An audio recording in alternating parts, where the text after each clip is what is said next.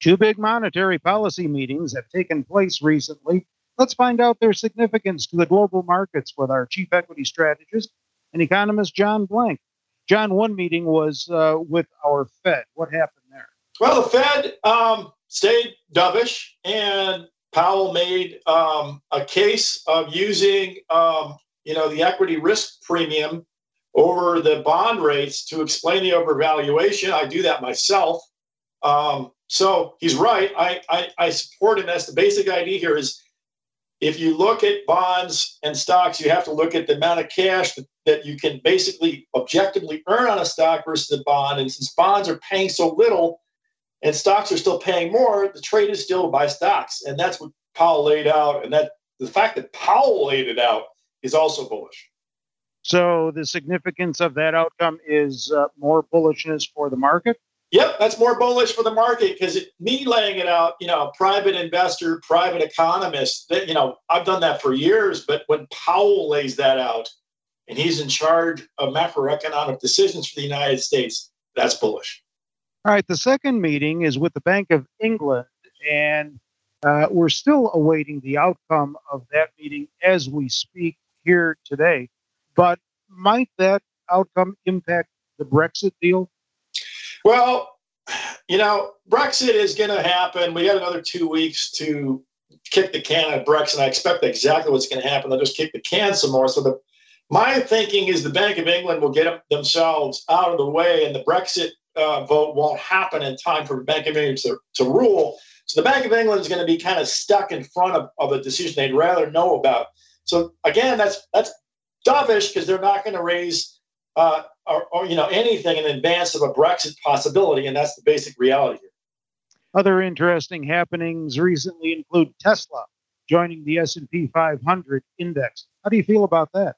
Uh, you know, that may be the most overvalued stock on, in, in the planet. Um, it's one percent of the S and P five hundred by market cap. They're not going to, you know, it's not going to be like it personally is a huge market cap, but it's not going to be that weighted.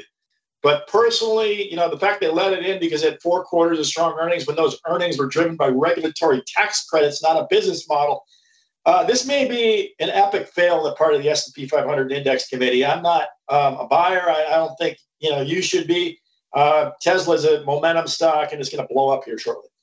Looks like the current White House administration isn't quite done yet with China. What's the story there? That's a really good question, Terry. You know, um, I guess it's window dressing in advance of the Biden administration. Uh, but I do think Pompeo is sharper than people are giving him credit for. And uh, there may be some substance to his ability to hand off his decision to the next administration. Pure speculation on my part. But uh, one way or the other, it doesn't really matter because Biden's coming in and, then, and there's going to be a new State Department, or frankly, a State Department after four years not having. The three major indexes, stock indexes, are up sharply for the year as we speak here. Do you think we're going to get that Santa Claus rally in stocks before December's over? Yeah, Terry, I mean, it's crazy to see stocks drifting higher, but with, you know, more stimulus coming, vaccines distribution ramping, and the Fed and all these central banks staying out of the way, it's just higher is the, you know, the path. The trend is your friend, and that's what's going on.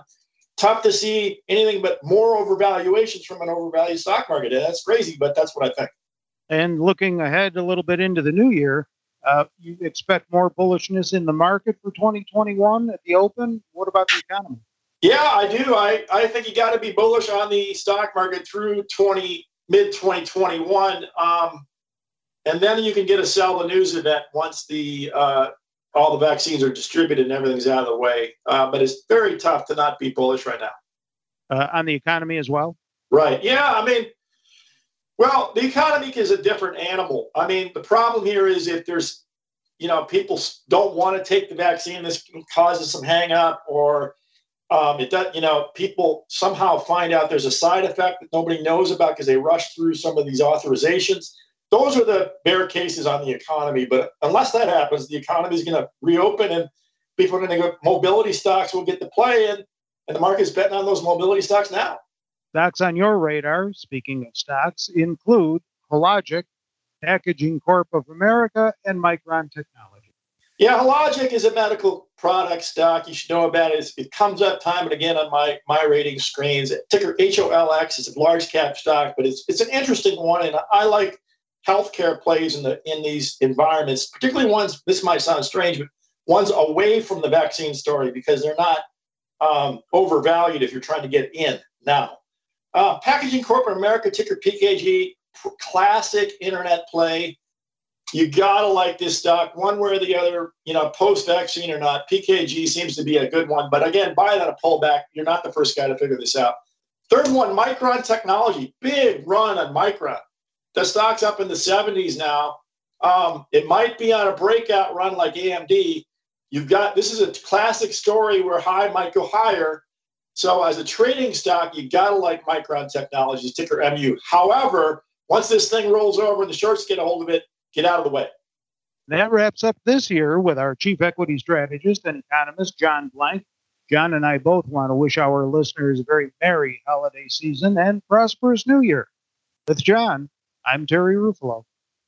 This material is being provided for informational purposes only, and nothing herein constitutes investment, legal, accounting, or tax advice, or a recommendation to buy, sell, or hold a security. Do not act or rely upon the information and advice given in this podcast without seeking the services of competent and professional legal, tax, or accounting counsel. Publication and distribution of this podcast is not intended to create, and the information contained herein does not constitute, an attorney-client relationship. No recommendation or advice is being given as to whether any investment or strategy is suitable for a particular investor. It should not be assumed that any investments in securities, companies, sectors, or markets identified and described were or will be profitable. All information is current as of the date herein and is subject to change without notice. Any views or opinions expressed may not reflect those of Zacks Investment Research as a whole.